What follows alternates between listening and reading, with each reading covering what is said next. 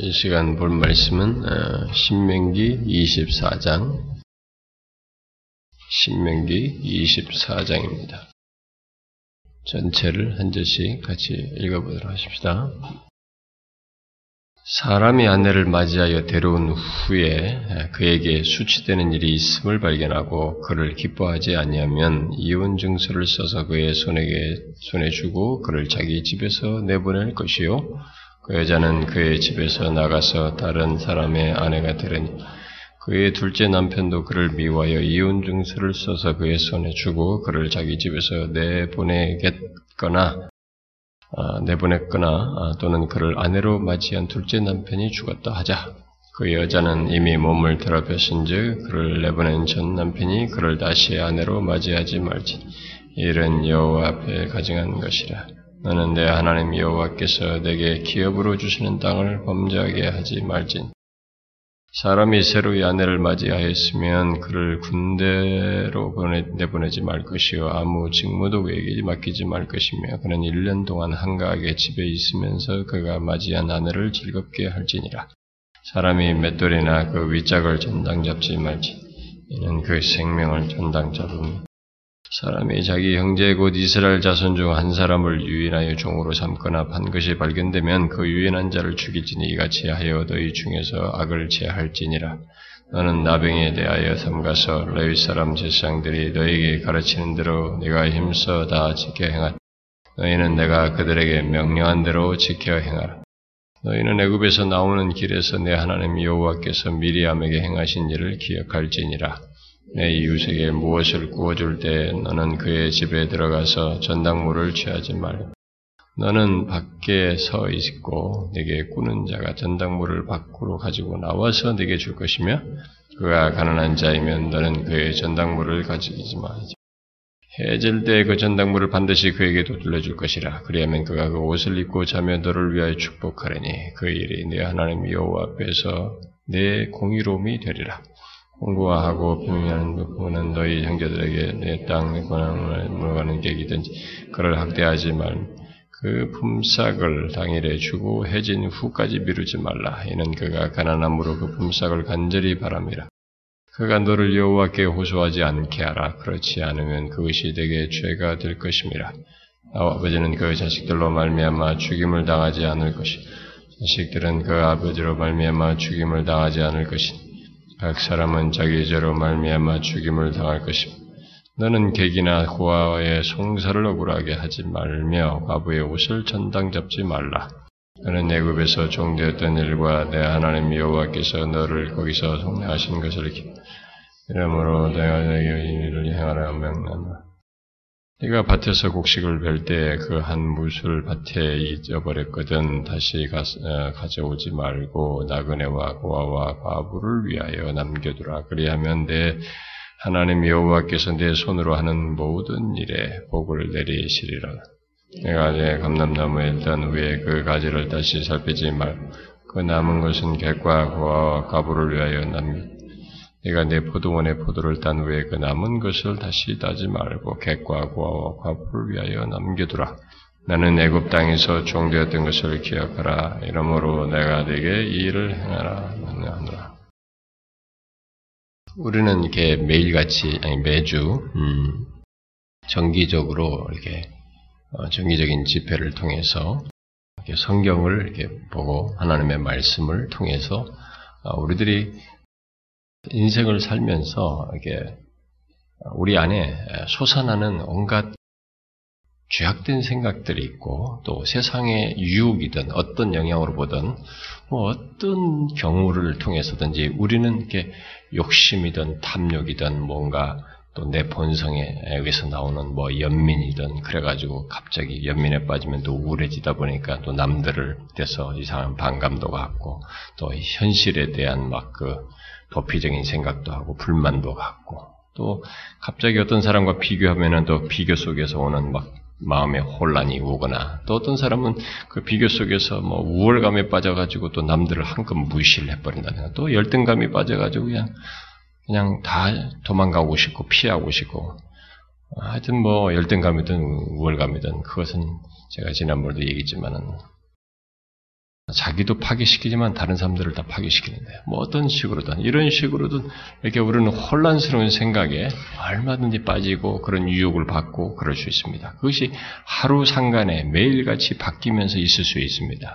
그런데 인간의 그런 죄성이 이렇게 솟아나고 그런 것에 밖으로부터 오든 안으로부터 생겨나던 어, 육체와 마귀와 죄와 뭐 이런 어, 모든 이런 그 인간을 유혹하는 이런 죄로 잡아끄는 이런 요소들 속에 살아가는 우리들에게 있어서 그런 그 끊임없이 그런 것이 있는 것으로부터 우리 자신을 지켜내고 신앙의 여정을 믿음의 순례길을 잘 가고 믿음을 지켜서 가는 것은 길이 없어요. 다른 길이.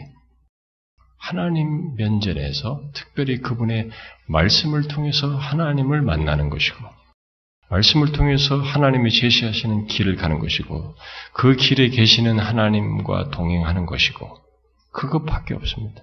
그러니까 우리가 일상 속에서 주어지는 이런 것들이 아, 우리가 전쟁 시대를 살지 않고 있고 또 일제 시대처럼 그렇게 핍박이 있는 시대 살지 않냐고 또 뭐 예수 믿는 걸 박해하는 시대 사는 것도 아니고 이렇게 주어지는 환경에 있을 때 이런, 이런 상황에서 우리는 그 가치를 모르고 있지만 사실 우리에게 살아가는 인생이 짧은 인생 속에 끝나버리고 될 그 인상 속에서 그런 많은 아, 솟아나는 것, 죄, 유혹과 이런 것들로부터 우리가 믿음을 지키면서 살아가는 길이 뾰족한 길이 없어요. 쌈박하고 뭔가 세련되고 뭐 달라진 거 그런 것 없습니다. 한 길밖에 없어요. 하나님께서 인간을 만날 수 있는 길은 자기의 말씀과 성례를 통해서 우리를 만나신단 말이에요. 그러니까 그 자신을 만날 수 있도록 길을 주신 그 방편을 따라서 하나님과 만나며 교통하며 그가 제시하는 길을 따라가고 그 길 속에서 하나님과 교통할 동행하는 거죠. 그래서 순례길을 마치는 것밖에 없습니다. 그런데 사람들이 이런 것을 오래 하다 보면 그리고 익숙하다 보면 또 항상 이것이 빈번하게 있다 보면 이것을 귀찮게 여기거나 따분하게 여기거나 권태롭게 여깁니다. 그게 얼마나 어리석은 것인지를 아, 깨달으려면 이제 대체적으로 정상적인 조건에서는 사람이 잘 안 깨달아집니다. 뭔가 궁해져야 아, 자신이 절박하고 힘들어져야 이제 그것에 대한 가치를 알게 되죠. 어떤 사람은 뭐 아예 더 마음이 굳어져 버리는 경우도 가는 사람들이 있습니다만, 그것은 그 사람이 아주 좋지 않은 케이스가 케이스이고 일반적으로는 이제 아 그것 없이 이 신앙생활 믿음을 지키는 게 어렵구나 라는 것을 이제 알게 됩니다. 제가 지난번에 이제 제주도 있을 때 이제 이렇게 근데 제가 그때도 어, 갔다 와서 바로 말씀을 전했습니다만 그 여러 교회를 돌아다녀 보니 아, 아, 진짜로 이들은 패배감에 빠져 있는 교회들 같아 보였어요. 진짜 이게 어, 구원의 날인지 아직 지금 현재는 구원을 주시고 은혜를 베푸는 날인지 아, 모르는 듯이 그렇게 모두가 보내고 있는 듯해서 그럴 수 있겠다는 생각이 많이 들었어요. 근데 이제 제가 그런 중에 한 가지 제가 이게 제 자신에게 퀘션이 생겼습니다. 만일 내가 내 노년에 이렇게 저렇게 헤매는 지금처럼 헤매는 날이 온다면 내가 어떻게 될까? 내가 스스로 목사니까 스스로 내 자생력으로 내 자신을 막 컨트롤하면서 은혜를 받게 할 수는 없는 겁니다. 나도 어딘가 회중에 속에서 이 말씀을 듣고 회중 속에서 선포되는 말씀 통해서 하나님 앞에 내 영혼을 이렇게, 그 수도 없이 노년이 되면 노년이 될수록 옹졸해지고 소심해지고 자기의 방어가 강하고 자기 연민이 강하고 막 섭섭한 것이 많아지고 이게 갈수록 좀생이가 될 거란 말이에요. 나이가 먹으면 그게 대인이 되는 사람 별로 못 봤어요. 나이가 먹으면 섭섭한 게 많아져. 하여튼 조금만 것도 다 섭섭해하고 그런단 말이에요. 근데 나라고 별 수 있겠나. 근데 내 안에 분명히 죄가 솟아나고 그럴 텐데, 그때 그런 것들을 계속 하나님 말씀을 듣는 내 자신을 비춰보면서 마지막 순례길을 잘 갈 수 있을까? 그러게, 그러게, 어디서 내가 그런 꼴을 공급받으면 내 노년이 그렇게 될 수 있을까? 아, 그런 생각이 반드번뜩 계속 드는 거예요. 뭐 별걸 다 걱정하나 싶을지 모르지만 그게 현실이더라고요, 이게. 아, 이런 현실을 내가 맞, 뭐, 대한다면 내가 어떻게 했나. 어디서? 그래서 어디든 인생의 마지막 노년이 사실은 영혼이 더 이렇게 파릇파릇 살아 있어야 되는데 이게 시큰 뭐가 젊었을 때 팡팡 날다가 말이죠. 뒤에 가서 어, 마음이 이렇게 삐뚤어지고 굴절돼가지고 이게 하나님 말씀에 의해서 이렇게 막 수도 없이 자기가 깨지고 깨지고 부인되고 부인되고 이렇게 못 되고 계속 자기만 감싸고 감싸고 감싸면서 거기에 걸리는 것마다 공격하고 공격하고 공격하면 이게 정상적인 신자겠는가? 그러니까 분명히 인간은 그런 구성 모습을 가질 텐데 말씀을 통해서 그걸 계속 자기를 부인하도록 하면서 마지막 길을 이렇게 겉사람은 후패하지만 속사람은 새로워지는 그런 모습 속에 주님 앞에 가야 되지 않겠는가? 그게 뜻대로 쉽게 안 될 수도 있겠다라는 생각이 드는 거예요. 모르겠어요. 여러분들은 어떨런지요. 우리가 현재 조건 속에서 하나님의 말씀을 통해서 자신을 이렇게 비춰보고 어, 계속 수도 없이 여러분들은 한 주간만 해도 오늘 하루만 해도 여러분들은 세상에 뭐 일들 이렇게 부딪히다 보면 머릿속에 하루 마음속에 벌써 뭔가 다시 그냥 솟구치는 거죠. 내 뜻대로 하고 싶어 하는. 이게 뭔가 빛이 쫙 비쳐서, 아유, 또 먼지가 이렇게 있었구나. 하나님, 이런 자입니다. 이렇게 자꾸 하나님 앞에 비추어서, 말씀이 비추면 또 먼지가 보이니 주의 은혜밖에 기댈 데가 없고, 하나님 앞에 설 수밖에 없고, 자기를 자꾸 부인할 수밖에 없고, 죽을 때까지 자기 부인만큼은 해야 된단 말이에요. 음. 예, 그런 것을 우리가 이렇게 모든 집회를 통해서 말씀을 통해서 우리가 하고 있는데 이런 것들을 우리가 과연 끝까지 하면서 속사람이 새로워질 수 있을런지 아, 모르겠습니다. 만약 우리가 노년에 죽을 때까지 그럴 혜택을 받는다면 저는 그게 복이라고 생각이 돼요. 제가 이번에 그걸 많이 느꼈습니다. 어쨌든 여러분들에게 그래서 익숙함 때문에 현재라고 하는 조건들을, 이런 기회들, 일상 속에서 하나님 말씀에 비추어서 자기를 보게 하고 부인하게 하는 그런 하나님의 은혜로운 이런 만남, 하나님 방편을 통해서 하는 만나고, 이렇게 은혜의 방편을 통해서 은혜를 얻는 이런 기회들을 우리는 가볍게 여기거나 하찮게 여기서는 안 된다는 것입니다. 아, 무슨 말인지 아시겠죠? 어, 여기 그 신명기 24장과 어, 25장은 앞에서도 계속되고 있습니다만은 우리가 이제 28장까지 이제 계속 하게 됩니다. 그 내용들이. 근데 이것은 이제 28장, 29장은 좀 이제 어, 축복과 저주에 대한 선언적인 내용들이 나오는데 24장, 여기 25장은 다음 장도 계속됩니다만 이스라엘이 이제 계속 가난안에 들어가서 살게 될 때 그들 안에서 얼마든지 일상 속에서 일어날 수 있는 것들 어? 아, 그런 많은 문제들을 다룹니다.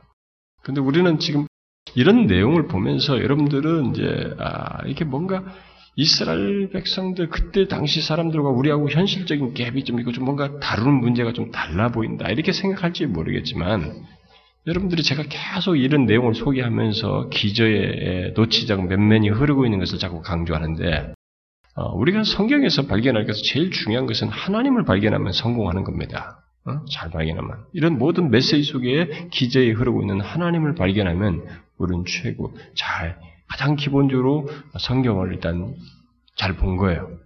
예, 그, 그 하나님 앞에서 우리 자신을 이어서 이제 보면 되는 것인데 여기서도 이제 우리가 하나님을 잘 주목해서 봐야 됩니다. 이런 내용들이 뭐 우리가 뭐 마치 단락을 조금만 나누듯이 점점점 동그란 걸 앞에 시작된 것들이잖아요. 뭐 여러 개로 좀 내용 자체가 조금씩 구분되잖아요. 여러 개 항목들이 나와요. 여러 가지 어, 규정을 율법적인 규정들이 나오는데 상당히 많은 문제들 25장으로 이어집니다만 계속 이런 많은 문제들을 다룹니다.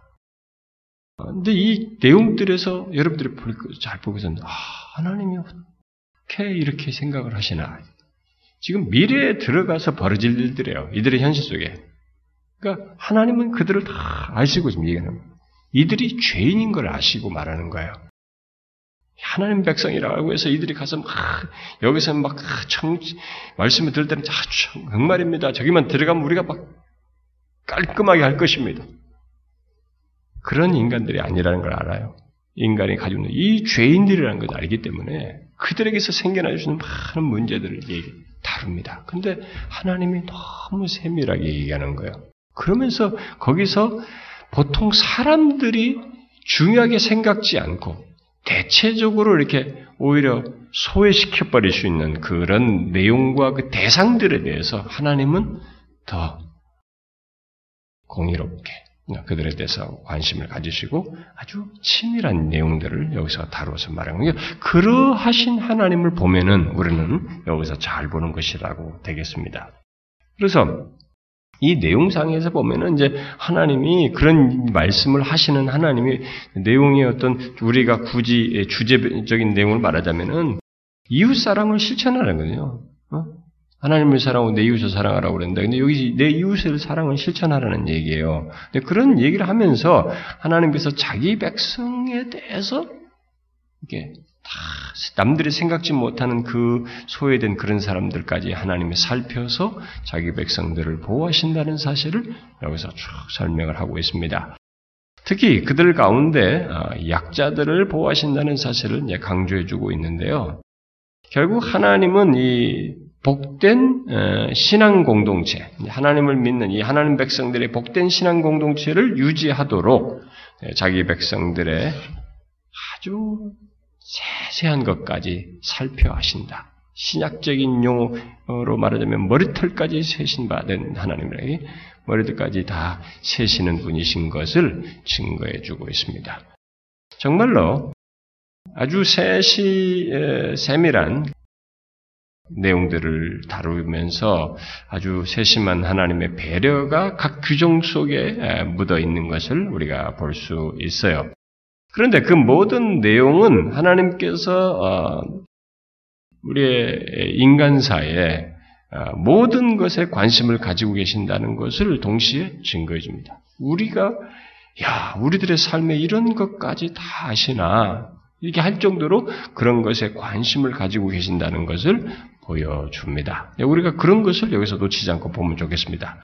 자, 먼저 여기 막 계속 여러 가지 내용들이 쭉 전개돼서 나오는데 하나씩 하나씩 보면은 자, 먼저 1절부터 4절에 보면은 우리가 흔히 여기 무슨 이혼, 예? 음? 이혼법과 여성에 대한 음, 보호를 얘기하고 있습니다. 자, 이제 여기서 어, 예수님도 이 구절을 인용해 가지고 그 바리새인들의 그 이혼에 대한 그 아주 악용하는 것에 대해서 이것을 얘기해가지고 말씀을 하셨는데, 자, 먼저 배경적으로 보면은 이때 당시 이런 말씀을 하시는 거 보면은 이때 당시의 이 주변 국가들이나 이 풍토가 이들이 쫓겨 어떤 탈출했던 출애굽했던 뭐그 이집트를 비롯해서 모든 특별히 이 가난 주변 가난 땅에 들어가 있는 가난 땅에 있는 거주하는 지금 사람들 그리고 그 옆에 주변 근동 지방 고대 세계도 마찬가지입니다. 그 고대 세계에서 여성은 이렇게 그렇게 존중되질 않았습니다. 특별히 주변 국가들은 여자들을 이렇게 다양한 구실로 결혼한 남자들이 여자를 다양한 구실로 이렇게 어, 이혼시키는 어, 그런 일들이 많았단 말이에요. 여자들이 다양한 이유로 남자에 의해서 일방적으로 이렇게 이혼을 당하는 일이 아, 있었던 것입니다. 아, 남편들은 이제 자기 아내에 대해서 실증을 느낄 때 인간이 무슨 이게 중심에 계신 결혼이라는 것을 주도하시는 하나님이고 그 하나 되게 하시는 분이 하나님이라는 하나님이라는 사실이 빠져버리면 인간이 지탱할 수 있는 것은 감정적인 사랑이란 말이에요. 어? 처음에 뿅 갔다 맞아 막 죽고 살 것처럼 해봤자 그렇게 버텨봐도 살아보면 또 아니란 말이에요 이게 얼굴과 이 이게 모습이 전혀 아니란 말이에요. 이 속에 들어있는 막 그냥 죄덩어리가 다 죄성이 나온단 말이지. 근데 자기가 그렇게 기대하고 예뻐 보이고 막 했던 순수해 보였던 사람이 막 이게 악을 내면 이게 정신 못 차린다고. 상대적인 박탈감이 더 크기 때문에 막 정신 없단 말이에요. 그러니까 이제 사람은 듣다 보면 다 이제 그런 것에 대한 이제 환멸을 느끼고 막 이러면서 실적을 느껴요. 응? 근데 인간의 감정만 놓고면 그렇게 되는 것입니다. 근데 하나님을 안 믿는 사람들이니 당연히 그런 현상이 생겼어요. 생기죠. 근데 그럴 때 이 사람들이 아내에 대한 그 실증을 느낀 것을 가지고 이제 보내버리고 싶은 거야. 어? 그래가지고 이 아내를 집에서 쫓아내는 일이 있을 수 있 었고 실증을 내기 때문에 쫓아낼 수 있었고 실제로 그렇게 했습니다. 심지어 유자로도 주지 않고 여자를 내쫓았으면 여자들이 굉장한 약자가 되는 거예요. 그 다음부터는요. 응? 여러 가지 면에서. 그래서 가난 사람들은 이 게다가 이 결혼을 결혼 결혼에 대해서 그렇게 잘 생각해 보세요. 이게 무슨 다 체계가 있는 게 아니기 때문에 그냥 시기가 되면 남녀가 만나고 또 심지어 뭐 다른 방식으로도 하고 결혼도 하고 심지어 무슨 어, 어 자기 그 신에게 가서 뭐 재물 한번 드린다고 합시고 재물 드리는데 거기에 신창이 있단 말이에요. 신창들하고 관계를 딱 가져버리고 뭐 이런 이런 관계니까 이게 뭐 그게 또 공적으로 인정해주고 오히려 무슨 뭐 종교적으로 이렇게 더 긍정적으로 봐주는 그런 풍토니까 이게 그런 관계가 결혼 관계 이런 이런 관계가 특별하게 없는 거예요. 그때 사회 속에서 그러니까 존중되지 않고 그래서 이혼도 아주 흔하고 음. 그래서 그 아내 뭐 이렇게 하다가 또 헤어졌다가 또 어느새 보니까 아 아내가 또 다시 뭐 긍정적으로 보인다든가 또 아내 옛 아내하고 또 다시 만 결혼을 해버리고 이런 일이 이제 빈번하게 그것에 대해서 그런 배경 속에서 이런 얘기를 하는 것입니다. 지금 음? 너희는 다르다 하죠. 계속 얘기했죠. 우리가 지난 시간부터 하나님은 이스라엘 백성은 다르다. 하나님을 믿는 백성들은 그 사회 속에서 그들과 다르다. 너희들은 구별되었다. 그러니까 그들의 그런 기준도 없고 근거도 없고 중심도 없는 그런 생활 풍토 난잡하고 거룩함도 없고 그저 이방적인 그 이방 잘못된 신과 결루되어 있는 이런 풍토 속에서 삶과는 달리 너희들은 하나님 과 함께 하나님이 주신 말씀 그리고 하나님이 최초에 세운 창조의 원래 이런 분명한 근거에 의해서 그들과 구별되는 것이 있어야 한다라는 것입니다. 그래서 이제 이혼하는 문제 안에 들어오는 나중에 너희가 어떤 일이 발견돼서 이혼한다고 할 때 너희들은 달라야 된다라는 차원에서 지금 얘기하는 것입니다. 그, 그 주변의 이방 풍속은 어, 이런 창조의 원리라든가 하나님 그런 것이 없어요. 기준이 없기 때문에 그런 걸 다 하나님의 뜻에 거슬리는 그런 풍토죠. 근데 근데 그런 그들과 구별돼서 행할 그런 기준으로서 다시 하나님께서 여기서 일종의 율법으로 아, 말씀을 하시는 것입니다. 그래서 이제 이혼을 한다 너희들이 때 그랬을 때는 이혼 증서를 줘서 음, 정말로 수치된 일이 있어가지고 그를 이혼해야 하는 상황에서 기뻐하지 않냐해서 이혼 증서를 아, 이혼한다면 이혼 증서를 줘라. 이런 게 뭐냐 이게 예수님은 나중에 이것에 대해서 설명을 합니다만 어쨌든 먼저 잠깐 얘기하자면은 이런 것을 통해서 그 풍토에 이스라엘 백성들도 거기에 물들어서 할 수 있는 거예요. 왜냐하면 문화라고 하는 것은 절대적 지배 분토 속에서 이들이 딱 독립된 진공 상태의 이들이 존재하는 게 아니거든요. 예굽에서 봐온 생활이 있었던 것입니다. 주변 사람들이 다 그렇게 살아가요. 그런 문화 속에서 왜 이것이 다 자기들이 그들과 달라야 하는지에 대한 명확한 뭐가 없으면은 따라갈 수밖에 없는 것입니다. 어? 그러니까 오늘날도 젊은이들이 무슨 문화와 세상 문화에 대해 얘기했을 때 왜 이들 저, 저런 문화가 왜 잘못됐느냐, 뭐가 문제냐 이게 때 명확치 않으면은 구별될 수밖에 없는 근거로서의 하나님과의 관계, 거룩하신 하나님에 대한 이해, 그 그리스도의 피로 구속된 이런 사실 속에서의 이런 가치관의 변화든가 이 가치관의 분명한 구별점이 없으면은 동화되는 것입니다. 그러니까 가끔, 가끔 어떤 사람들이 저한테 얘기합니다. 아, 우리 교회, 뭐 직장에 어떤 무슨 상사가 누가 뭐 교회 다닌다는데 완전히 빵이에요. 어? 그런 얘기 자주 하는 거예요. 전혀 그게 그런 사람이 아니에요. 교회 직장에 그런 사람들이 와면 이게 완전히 엉망이라는 거예요. 어? 세상 사람과 하나도 다를 바가 없다는 거예요. 그런 사람들은 기준이 없는 거예요. 그, 그럴 이유를 발견을 못하는 거죠. 그런데 그래서 이런 것을 가지고 이혼을 이제 그들과는 달리 너희들은 어, 이런 사실을 통해서 그렇게 이혼에 쉽게 할 수 있는 게 아니라 이혼을 통제하고 동시에 여자를 보호하는 거죠. 결혼한 여자를 보호하고. 그래서 이 결혼이라고 하는 것을 하나님께서 정하신 결혼이라는 것을 잘 지키도록 어? 율법을 주신 것입니다.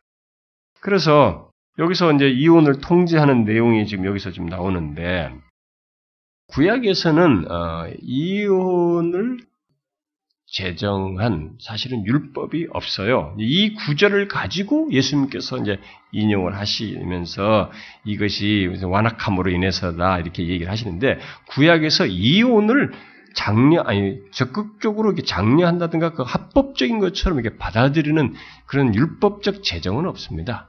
아, 근데 이것은 지금 예수님께서도 말씀하신 것처럼 그 풍토 속에서 이렇게 완악함 가운데 이혼을 남발을 해가지고 이방인들과 별로 다를 바 없이 행하는 것을 차단하는 통지하기 위해서 지금 이런 얘기를 하는 것입니다. 그럼에도 불구하고 이렇게 말씀하셨음에도 불구하고 예수님 당시에 예수님께서 그런 말씀을 하시 이 내용을 얘기해 가지고 그들을 공격을 하셨던 것처럼 1세기 당시의 유대인들도 이혼을 아주 막 무슨 이유를 붙여가지고 쉽게 했던 거예요. 응? 성경에 보면은 외모를 가지고 어? 또 음식을 태운 실수를 가지고 뭐 그런 걸 가지고 이혼을 할 수 있는 말이에요. 이런 사유를 붙여가지고 억지를 부리는 거죠. 그래서 이 완전히 그 이 남편들의 횡포가 꽉 있었던 것이죠. 그래서 예수님은 그런 그 당시에 그들에 대해서 대항하면서 어? 그들의 마음의 완악함, 음? 마음의 완악함으로 이혼 증서가 허용된 것과 이게 뭐 법으로 제정해 준 것이 아니라 너희들의 완악함으로 어? 그런 이혼 증서가 허용됐다는 것과 본래는 음? 곧 창조 질서죠. 처음에 하나님이 창조하신 창조 원리는 그렇지 않았다는 것입니다. 결혼은 하나님의 짝, 하나님이 짝지어 주신 것을 고백하는 일종의 신앙행위예요. 제가 결혼 설교에서도 얘기했지만은 언약이에요. 어? 하나님께서 짝지어 주신 것 안에서 둘이 맺는 언약적인 것이에요. 그래서 이것은 하나님이 짝지어 주셨다는 것을 서로 신앙으로 고백하면서 어, 결혼에 어, 서로를 받는 그런 중에 신앙적인 행위인 것이죠. 음? 그렇기 때문에 음행의 이유로만 여기서도 무슨 뭐 수치스러운 일을 언급을 했는데 뭐 여기서는 다른 것까지 그 음행까지 아니에요. 이것은 다른 이유를 비밀을 가지고 하는 것이에요. 여기서는 배경상으로. 그러니까 예수님께서도 말씀하실 때 음행의 이유로만 이혼이 허용되기는 한다는 것을 마태복음 5장에서 얘기를 했습니다. 허용되지만 음? 예수님께서 그렇게 말씀하셨어요. 하지만 하나님의 사랑의 법은 서로 죄를 고백하며 용서와 화해를 추구하기도 합니다. 음? 그것이 음행이 이혼의 사유가 되기도 해요. 음? 허용이 되죠. 그것이 허용되기만 하나님의 사랑의 법은 서로의 죄를 고백하며 용서와 화해를 추구합니다. 그래서 원칙적으로 부부는 죽음 외에는 해줄 수 없는 연합으로 성경은 말합니다. 그런 면에서 한 몸이다. 이렇게 말한 거예요. 죽음으로만 이것이 부부됨에 갈라질 수 있는 것으로 말합니다. 오늘날에는 이런 얘기 하면은 저 정신없다고 말이지. 시대를 모른다고. 여러분 항상 생각하시면 시대가 성경을 깨뜨리는 게 아니에요.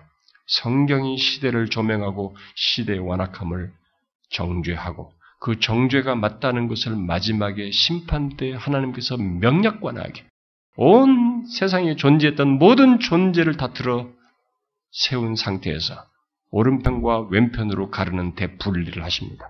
그때 이 분리의 근거는 계시된 말씀이에요. 이게 틀리지 않다는 것입니다. 아, 우리 세대가 몇십 년이 지나고 무슨 세대가 바뀐 무슨 세대 타령이에요. 천만의 말씀입니다. 예수를 그렇게 믿으면 안 되는 것입니다. 아, 요즘 교회 다니는 사람들이 아 목사님 요즘 세대가 어떤데 막 현실을 고려 현실이 어째서요? 어? 현실이 어떻다고? 하나님 말씀이 더 현실적인 거예요. 제가 말하지만, 음? 하나님 말씀만큼 현실적인 이 말씀대로 갈 때이 말씀이 보장하는 현실이 가장 확실한 겁니다. 음? 자기가 원하는 뭐가 있기 때문에 자기 마음이 비뚤어져 가지고 막 이것을 지금 목사가 support를 안 해주니까 현실 타령하는 거예요. 어, 저는 지금 뭐 짧은 목회 경험이지만 참 교회 안에서 이렇게 뭔가 이렇게 좋다가도 마음이 싹 뒤틀린 사람들이 가끔 나타나요. 뭔가 불편한 사람. 근데 불편한 그 사람들 대부분 보면은 자기가 원하는 뭐가 이게 나로부터 서포팅이 안 되는 거죠. 어? 뭔가 지지가 안 되는 거예요. 저로부터. 뭔가 불만스러운 거지. 거기서부터 탁 뚫고 있는 거야. 그것도 현실 타령하는 거죠. 자기 나름대로 논리를 만들는 것입니다. 그것도 안 먹히면 어떻게 하십니까? 자기와 뜻을 같이 하고 조금 그런 부정적인 생각이 있는 사람을 같이 붙어요. 같이. 제가 얘기합니다. 우리 교회 성도들은 그거 분별할 줄 알아야 돼요. 여러분 옆에 있는 누가 그런 식으로 가거든 진짜 사랑하는 친구이고 같은 지체이면 그거 잘못됐다고 말해줘야 돼요. 편승하면 안 됩니다. 기독교 세계는 진리가 근거예요. 우정보다도 먼저인 것이 진리예요, 여러분. 그걸 지체 사랑이라는 이름 안에서 진리를 희생시키면 안 되는 것입니다. 이것이 현실적으로 우리가 용인이 안 되고 셋 중에 하나가 이혼하는 현실을 할지라도 우리는 이 말씀을 따라야 됩니다. 이 이혼 규정은 주님께서 당시에 이런 풍토 속에서 여성들이 막 짓밟히는 거예요. 그래서 여성을 보호해 주시는 것이기도 해요. 그리고 역사적으로 이스라엘의 이스라엘의 그 가정 생활 구조가 이런 율법 때문에 견고해져요. 이방 주변 문화하고 다릅니다. 그 때문에 이스라엘은 가정 구조. 그래서 유태인의 가정 문화 보세요. 지금 세계까지 세계가 계속 마지막 남아 있는 그래도 괜찮은 어딘가 이게 정신 구조라든가 이, 이 대를 잇는 것을 모범으로 가정을 어디 얘기하는? 유대인 얘기했지 않습니까? 유대인. 유대인의 이 가정 구조가 다 여기서 나온 거예요. 하나님의 그때부터 이게 차단시킨 겁니다. 음. 이들이 이거 율법 이렇게 안 줬으면은 주변 문명에 다 따라갔어요. 어, 다그 물들었을 거라고. 그래서 이스라엘의 가정생활 구조를 완전히 견고하게 받쳐주는 일을 역사적으로 하게 하신 것이죠. 당시 주변국들은 남자에 의해서 여자가 파경에 이르게 될 때, 이제, 이르게 되는, 음, 그렇게 됐을 때, 여자는 아무것도 할 수 없어요. 여자는 그냥 당하는 입장이었어요. 주변국의, 주변 나라들. 그리고 권리도 없었어요. 여자들은 어떤 권리도 없었습니다. 이, 그것에 대해서 하나님께서 탁 잡아내는 거예요. 너희들은 그래서는 안 된다. 달라게. 그들과 달리 이스라엘은 남편이 할 수 있는 것을 그런 식으로 하는 것을 엄격히 제한하면서 만일 너희들이 정말 그렇게 해야 된다. 이혼의 사유가 있어서 하게 된다고 하면은 다 이혼 증서를 줘라. 자, 결혼 불만이 있어? 그럼 이혼 증서를 줘라. 정말 너희들이 그런 사유가 선명하다면 이 완악함 때문에 얘기한 거죠, 진짜. 예수님의 해석대로. 이혼 증서를 줘라 말이지. 그럼 이혼 증서 주면 뭡니까? 사유가 나와야 돼. 뭐 때문에 이혼한다는 증서가 나와야 된단 말이에요. 그러면 이런 얘기를 한다는 것은 이제 이혼 증서라는 것은 정당하게 법적으로 인증을 받아야 된다는 얘기가 된단 말이에요. 응? 그럼 정당하게 법적으로 인증받으려면 사유가 분명히 되잖아요. 그래서 만약에 사유를 썼어요. 어떤 이유가 정말 이 사람이 뭐뭐뭐 뭐, 뭐 이걸 이래가지고 이렇게 했다. 그러면 이제 이런 먼저 이런 이혼 증서를 준다는 것 자체가 뭐예요? 이혼을 쉽게 할 수 없다는 것을 먼저 가져오고 쉽게 할 수 없죠. 명확하지 않으면 못하는 겁니다. 쉽게 할 수 없게 되고 만약에 이제 지금 집을 집을 떠나게 되는 여자에게는 이혼 증서가 있으니까 이혼 증서를 예, 그것을 가지고 자유롭게 살 수 있는 거예요. 이 근거를 해가지고 그러니까 누구하고도 어뭐 어, 어떤 여기에 제시된 거 외에는 뭐 다른 얘기를 할 수가 없는 거예요. 막 가지고 사람 막 그 여자 짓밟아 버리고 말이 편리에 따라서 이랬다 저랬다 해버리는. 그게 안 되는 것이죠. 그래서 결국 뭐예요? 결혼을 지키는 겁니다. 이런 최소의 완악함의 조건 속에서 그 조건 속에서 결혼을 지키는 일을 한 것이죠. 그런데 이제 한 가지 여기서 덧붙이죠. 예, 가난 사람들과 달리 이스라엘 율법은 이혼한 아내가 재혼한 재혼을 했어요. 그러면 이제 가지고 해서 들은 사람 재혼을 했어. 재혼을 했다면 첫 번째 남편이 그 재혼을 한 사람과 그 사람이 어떤 것을 다시 문제를 일어서 어떤 일을 사별했든 뭐든 헤어졌어요. 다시. 그래서 그 사람과 다시금 재혼할 수 있느냐? 그건 안 된다. 왜요? 여기서 얘기잖아요. 응? 이 여자는 이미 몸을 더럽혀졌다. 너가 아닌 다른 곳으로 이미 더럽혀졌다. 그래서 그를 어, 더럽혀졌기 때문에 그것은 맞지 말라. 그 일은 여호와 앞에서 가증한 것이다. 이 가증한 것이 땅을 축 땅에 이렇게 많아지면 땅이 더럽혀져요. 여호와께서 내게 기업으로 주신 땅에 범죄하게 하는 것이니까 하지 마라. 그렇게 그래서 하나님은 어, 이 여자도 보호하시고 죄로 이게 이것이 뒤대어서 죄가 막 산출돼서 그런 풍토 속에서 이 땅이 더럽혀지는 거예요. 여러분 가정이 이렇게 막 이혼이 늘어나면요, 땅이 진짜 더럽혀집니다. 우리나라 보세요. 옛날보다 이혼이 많아지니까 이게 뭐 파생되는 문제가 한두 가지가 아닙니다. 거기서 나오는 뭐 아이들 문제, 뭐 사회적인 문제로 확산돼가지고 땅이 더럽혀져요, 진짜. 그 우리 애들, 우리 지금 보세요. 어, 진짜 심각합니다. 우리가 지금 세대에 사니까 적당한, 지금도 놀라고 있지만, 요즘 아이들이 뭐, 젊은 애들이, 그 무슨, 뭐 자기 젊은 어린 여학생을 잡, 죽였다면서요. 왜 죽였냐. 그 영상을 봤는데, 그 살인하는 거, 자꾸 그거 한번 해보고 싶었다는 거예요. 완전히, 애들이 완전 이게 자율적 자유, 인간의 개인주의라서, 이게 무통제예요. 어떤 참조점도 없지 않습니까? 그러니까 싶은데 그러면서 시체 유기를 하는 거예요. 살을 이렇게 찢어먹었다는 거 다. 왜 그러냐, 이거. 그 보고 한번 해봤다는 거야. 이런 애들이 어디서, 그 가정에서 자라는 겁니다. 그 지금 다 가정이 파괴돼서 나오는 거거든요. 땅이 더럽혀져요. 땅이 범죄했게 되는 것입니다. 그걸 차단하는 것입니다. 네, 가정이 굉장히 중요해요, 이래서. 그 다음에 그 5절이 또 연관되지만 또 따로 구분해서 지금 나오고 있죠. 이것은 뭡니까? 어, 이 신혼부부에 대한 이제 이 얘기를 하는데 그런 율법을 얘기하는데 이것은 우리가 앞에서도 이미 봤습니다만은 이것도 연결돼서 얘기하는 겁니다. 너희들 까는 땅에 들어가거든 이 신혼부부는 똑같아요. 보존하라는 보, 보, 보호해주도록 합니다. 아, 이것도 이제 결혼의 어떤 특권과 책임과 관련해서 얘기를 하는 것인데요. 어, 결혼은 하나님께서 남자와 여자를 위해서 이렇게 고안하셨고 어, 서로 혼자 있는 것 좋아 보이지 않았고 독채는 둘이 있게 하셨고 그래서 둘이 이제 결혼을 하도록 하는 이 결혼을 하나님께서 제정하신 거죠. 결혼이라고 해서 우리가 태어나면서부터 우리 부모도 하고 나도 하니까 다행히 결혼이라는 건 인간은 어쩔 수 없이 하는가 보다 하는데 이 결혼이라는 제도 자체가 인간에 있는 것은 하나님께서 제정하신 것이죠. 음, 하나님의 고안을 한 것입니다. 그건 각각 남자와 여자를 위해서입니다. 남자와 여자가 각각 그런 것으로 인해서 결혼을 필요로 하는 그런 모든 정서나 이런 것들을 다 가지고 있단 말이에요. 삶에 있어서. 그걸 이제 고안을 내셨습니다. 그런데, 음, 여기서 그, 이, 보절 말씀을 통해서 이 결혼을 하나님께서 보존하시고 행복한 가정 생활을 확립하는 데 관심을 가지셔요. 어, 그냥 결혼하고 너희들이 알아서 하라는 게 아니라 하나님은 결혼이 행복한 가정생활을 갖기를 원하시는 것입니다. 그걸 뜻하셨어요. 그래서 결혼 후 1년 동안은 이게 뭐 군대니 뭐니 이게 무슨 뭐 이게 뭐 하면서 직무를 세우는 거 이런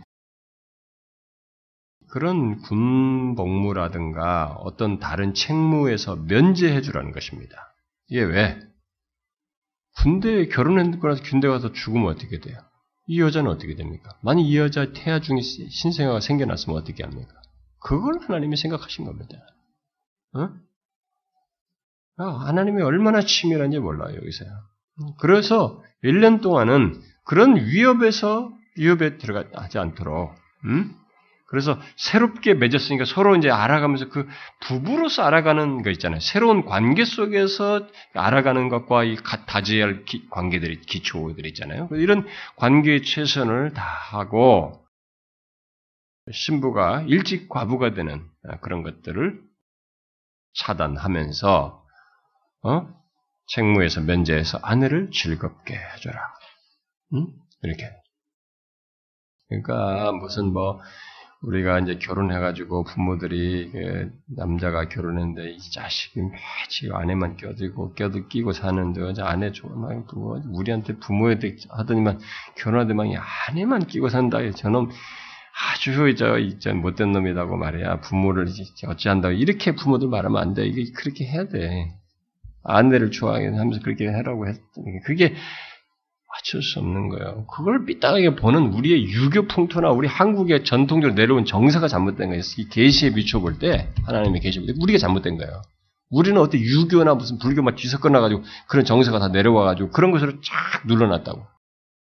아주 부모들 앞에서는 막 둘이 좋아하는 티도 못 내는 아주 나쁜 문화를 우리가 만들어놨다고. 아주 나쁜 문화예요, 이것은요. 응? 정상인 겁니다, 사실은. 섭할 수 있겠죠, 뭐 그런 것이. 모르겠어. 부모들이, 그건 욕심이죠. 섭하다는 것 자체가 벌써 부모의 욕심이에요. 어? 분리해서 통해서 사는 것이에요, 그들. 음. 그렇게 하라고 하십니다. 하나님이 이런 용어를 쓰신 거예요. 여기 보니까, 어? 그가 맞이한 아내를 즐겁게 할지니라. 어? 이런 용어를 쓰신 거예요. 우리는 그걸 그렇게 이해해야 됩니다. 그렇게 하면서 이들에게 있어서는 어, 부부로서 처음에 관계를 견고히 하고 그 가운데서 아이를 갖고 아이를 출산을 해야 되죠. 근데 제가 우리 교회에서 지금까지 뭐 출산에 대해서 그런 얘기는 많이 안 해봤는데요. 제 생각을 참 많이 했, 저는 많이 가지고 있지만 우리 교회 뭐 제가 하도 안타까워가지고 옛날에 요즘 우리 교회 오신 분들은 그런 열정이 좀 덜한데 초기에 한점 사람들은 막 유아씨를 벗어나는 것을 막 한절히 사모하고 막 그랬단 말이에요. 우리 옛날에 보면 아, 빨리 들어가서 본당에 다시 예배 드리는 거예요. 왜냐면 너무 아이들 때문에 이전에 받았던 은혜에서 이렇게 못 받고 이렇게 막 힘드니까 유아실 벗어나는 걸 그렇게 고대하면서 유아실 있는 기간들을 지나는 게 우리 교회 옛날에부터 분위기였단 말이에요. 음, 그러니까 이제 또 하나 애기 갖는 거, 막, 정말 그렇게 저렇게 힘들어 한 세월을 보내다 또 이제 2년, 3년 또 보내야 되니까. 그래서 뭐, 제가 이제 그런 얘기에서 노골적으로 말은 하지 않았지만 사실 우리는 요즘 풍토와 달리 우리는 아이를 많이 낳아야 됩니다. 사실은 많이 낳아야 돼요. 무슨 요즘 시대는 그런 것에 대해서 이제 한때는 우리가 뭐 하나만 낳자는 운동을 했잖아요. 그래가지고 우리 예비군 훈련 가면 다 남자도 정관수도 공짜로 해줬습니다. 국가에서. 어? 아, 많이 못 낳게 하려고. 근데 이제는 바보, 멍, 바보라고 해야죠. 어, 정부가 바보짓에 따라. 많이 이제 애 낳으라고 하는데 다 안 낳잖아요. 근데 우리는 아이를 많이 낳아야 돼요, 사실. 그리고 특별히 예수 믿는 신앙인들은 이 폐역한 세대 속에서 아이를 낳아서 믿음으로 이 세대를, 다음 세대를 이어야 돼요. 예, 그게 화란 계획파나 이런 사람들이 다 그 지금 그 일을 계속하고 있습니다. 유럽이나 이런 데도. 화란 계획파들은 아이들의 그 남자나 이런 것 그냥 생기는 대로 낳아요. 진짜 지금도 서양 사람들도 가지고 아이를 몇씩 했는데 그렇게 많이도 못 나요. 그래도 네명 많아봐요. 그 정도 됐어요. 근데 그렇게 하거든요. 근데 우리들도 사실은 낳아야 됩니다. 어, 아이를 많이 낳는 우리 교는 뭐 세 명 낳은 사람들이 그래도 여러 명 있는데 어, 참그 잘한 것이고 사실은 아이를 우리가 많이 낳아야 돼요. 왜냐면 다음 세대가 걱정돼요. 진짜로 믿음의 대를 이을 수 없어요. 기독교인들이 생겨야 되는데 생자배기들이 예수 믿는 것이 더 어려워져요. 우리 세대가. 그러니까 우리들이 아이들을 진짜 많이 사실은 낳아야죠. 우리 교인들 결혼하신 분들은 이제 아이 마이너스 이제부터 주례할 때는 무조건 제가 주례 내용 속에 아이만 낳는 것을 항상 더 셋을 낳을 것이냐 넷을 낳을 것이냐 거기에 선서 내용의 하나를 추가를 하려고. 음. 아, 진짜 그랬으면 좋겠어요. 아, 저는 개인적으로 어, 입양을 하려고 그랬어요. 제가 결혼해가지고 내 아내한테 그래서 우리 입양하자. 우리 아이 낳지 말고. 저는 한국에 너무 많은 외국으로 가는 것에서 나는 그때 젊었을 때부터 나는 그게 싫었고 얼마든지 그래도 될 것 같다는 생각을 했어요. 우리 부모님들은 이런 얘기 안 했지만은 저는 제 아내한테 그랬어요. 이제 내 와이프가 이제 그걸 기겁을 해가지고 못했지만, 근데 저는 그 뒤라도 진짜 입양하고 싶었어요.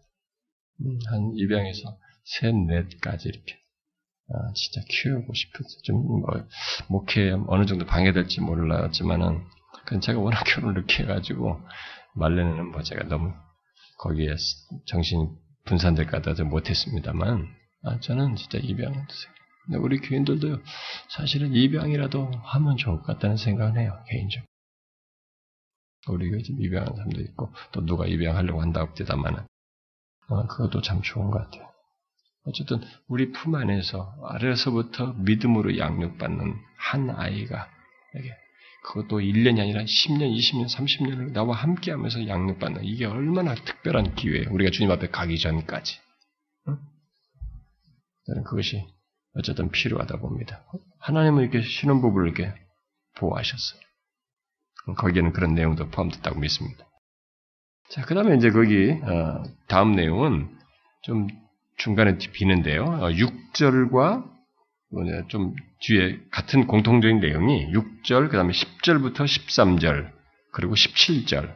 어, 여기 보면은 이제 공통적으로 이 내용이 주로 이제 채무자, 빚을 짓는 사람죠. 어, 채무자를 보호하는 문제가 나옵니다. 이 율법은 빚을 진 사람이 에, 빚을 진 사람의 그, 어, 그 복지라고 해야 될까요? 어, 그것과 관련해서 얘기를 하는 것입니다. 재정적인 공경에 처한 사람은 무이자로 대출을 받을 수 있었다는 것입니다. 대출을 받도록 누가 그렇게 서로 하도록 얘기하고 있습니다. 이자 받지 말고 제 빌려줘라. 응? 앞에 뭐 23장에서도 네, 그런 내용이 좀 나왔는데요. 그렇게 할 때에 어, 여기 보니까 이제 잡히는 물건, 이제 저당물이죠. 음, 맡기게 될 때에 전당 잡히는 거죠. 예, 이 저당물을 이렇게 빌리게 될 때 이제 잡히게 되겠죠. 이게 무슨 뭔가를 근거로 이제 빌릴 거니까 일반적으로 그때 거기에 들어갈 수 없는 품목을 정하셨어요. 자, 하나님이 이렇게 세밀하게 말하는 걸 주목해야 됩니다. 계속 이런 얘기를 다 해주는 거예요. 자, 어떤 것을 못하겠냐? 예를 들면 이 빚을 진 자의 생존과 관련된 것은 안 된다. 그건 저당 잡히면 안 된다.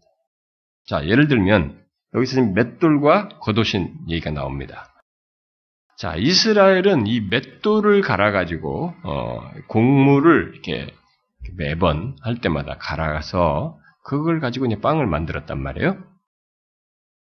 그래서 그 맷돌을 이렇게 있으면은 이게 윗짝과 아래쪽이 서 위에서 이렇게 돌리지 않습니까? 그럼 갈아서 이렇게 넣으면 갈아서 나오잖아요, 이렇게. 그런데 이 아래쪽 그 맷돌은 크단 말이에요. 그러니까 큰 들고 가기 이래 어려워요. 근데 이게 윗돌은 이렇게 작았단 말이에요. 이렇게 작, 작으니까 뭐 몇 킬로 이내란 말이죠. 그러니까 여기서 윗짝만 가져가는 거예요. 저당을 잡힐 때. 그러면 이게 뭐 꼼짝없잖아요. 이걸 가져간다고. 반드시 갚, 갚, 갚으라고 하면서 오늘 내 갚을 거면 뭐 이거 없어 밥 못 먹으니까 그걸 가지고 한단 말이죠. 그거 못하게 한 거야. 가난한 데다가 오늘 이걸 해서 가족들까지 못 먹이면 어떻게 하겠어요? 생존에 관계되잖아요. 하나님이 바로 그걸 얘기하는 것입니다. 그래서 윗짝을 만약에 맷돌을 가져간다는 것은 가난한 자의 밥줄을 끊는 것이 어?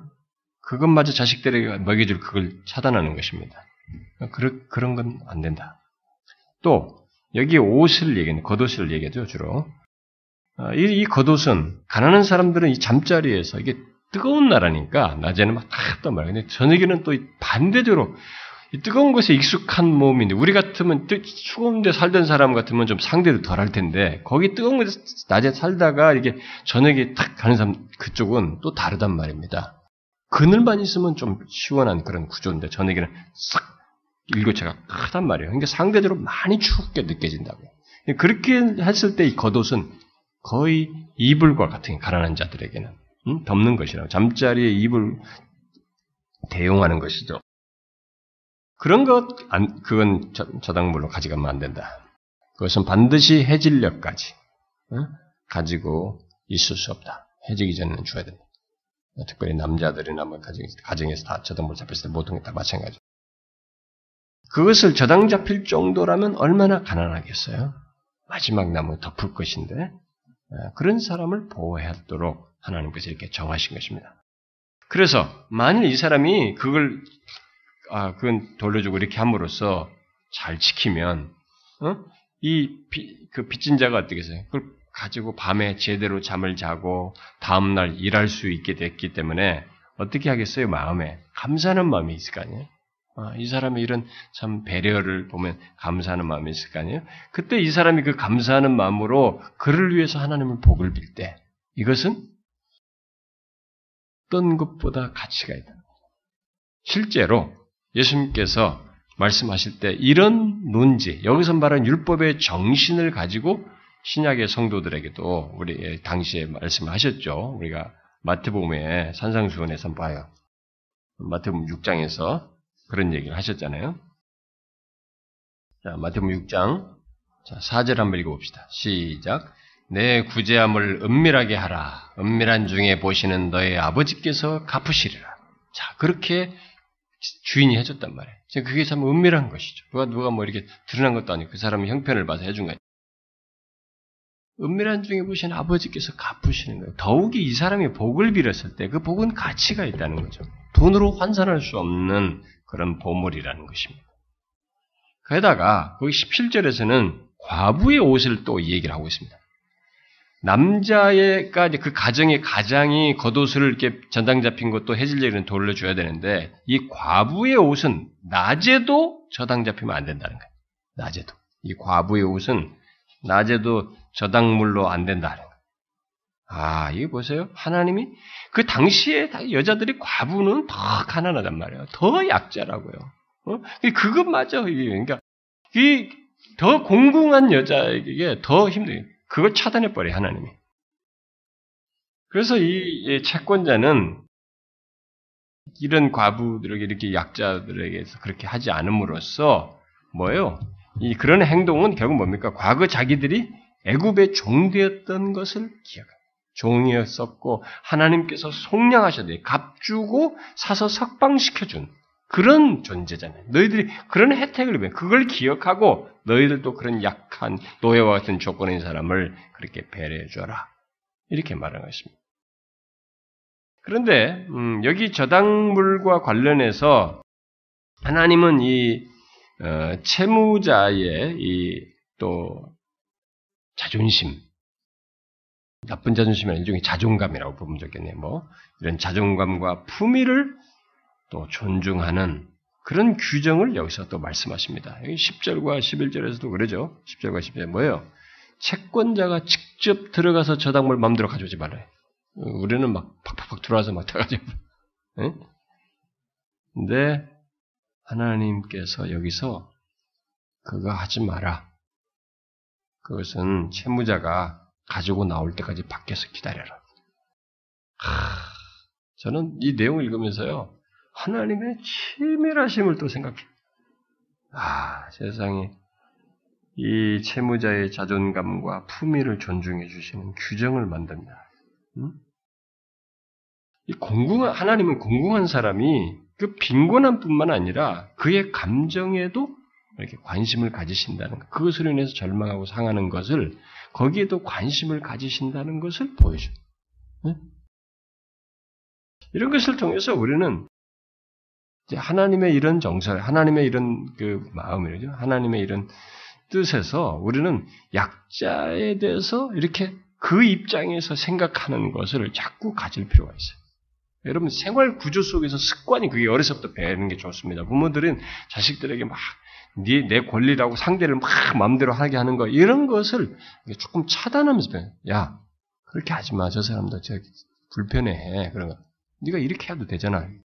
그러니까 자꾸 저 사람 입장에서 하도록. 저 사람이 약자라고 그래서 내 권리만 생각할 게 아니고 어디 가서 뭐 아르바이트생 대할 때도 누구든 같은 뭐 어디 가서 여러분들이 뭐 어디 가서 누가 대하잖아요.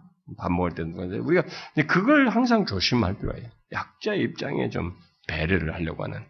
이거 보세요. 하나님이 이런 것까지 율법으로 정하셔서 이스라엘 백성에게 가르치는 걸 볼 때 우리가 배워야 되지 않겠어요? 그걸 하나님에게서 그 형, 그런 자원에서 그 자의 입장의 감정에서 상대를 바라보고 동정하고 어? 도우려고 하는 이런 태도를 취해야 되지 않느냐는 거죠.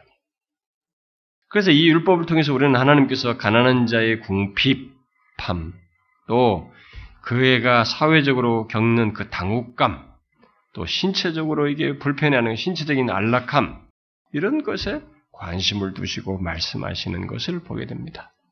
놀랍습니다. 우리가 구약의 율법의 하나님이 어쩌네 저쩌네 무슨 뭐 무서운 하나님이 어쩌네 저쩌네 뭘 모르고 하는 얘기인데 하나님의 너무 세밀한 내용을 보게 돼.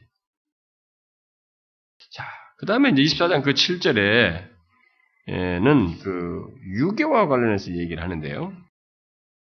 그 약자를 보호하는 문제인데 이 율법은 유괴와 어떤 동료 이스라엘 사람을 노예로 매매하는 것에 대해서 이걸 중재로 얘기해요. 그러니까 자기 형제, 어, 특별히 형제를 보면 옛날에 이스라엘 백성들이 그 요, 아니, 야곱의 형제들이 동생을 팔아먹었잖아요. 요셉이 이런 거지만 그게 이제 여기서는 나오는 거 그런 것에 해당하는 자기 형제, 그 이스라엘 자손 중 한 사람을 유인하여 종으로 팔거나 삼거나 팔거나 팔겠다면 그 유인한 자는 죽여라.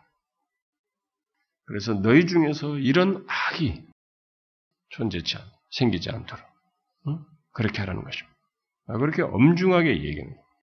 이것은 말이죠. 사람을 유기해서 판다는 것은 인간이 가진 탐욕의 극악이에요. 이게 아주 잔인한 거거든요. 음? 생명을 가진 존재, 하나님의 형상을 가진 존재에 대해서 그렇게 행하는 것이어서 어, 그런 것을 아예 그런 것을 정하면서 이 공동체가 손상되는 파괴되는 것을 막으시는 것입니다.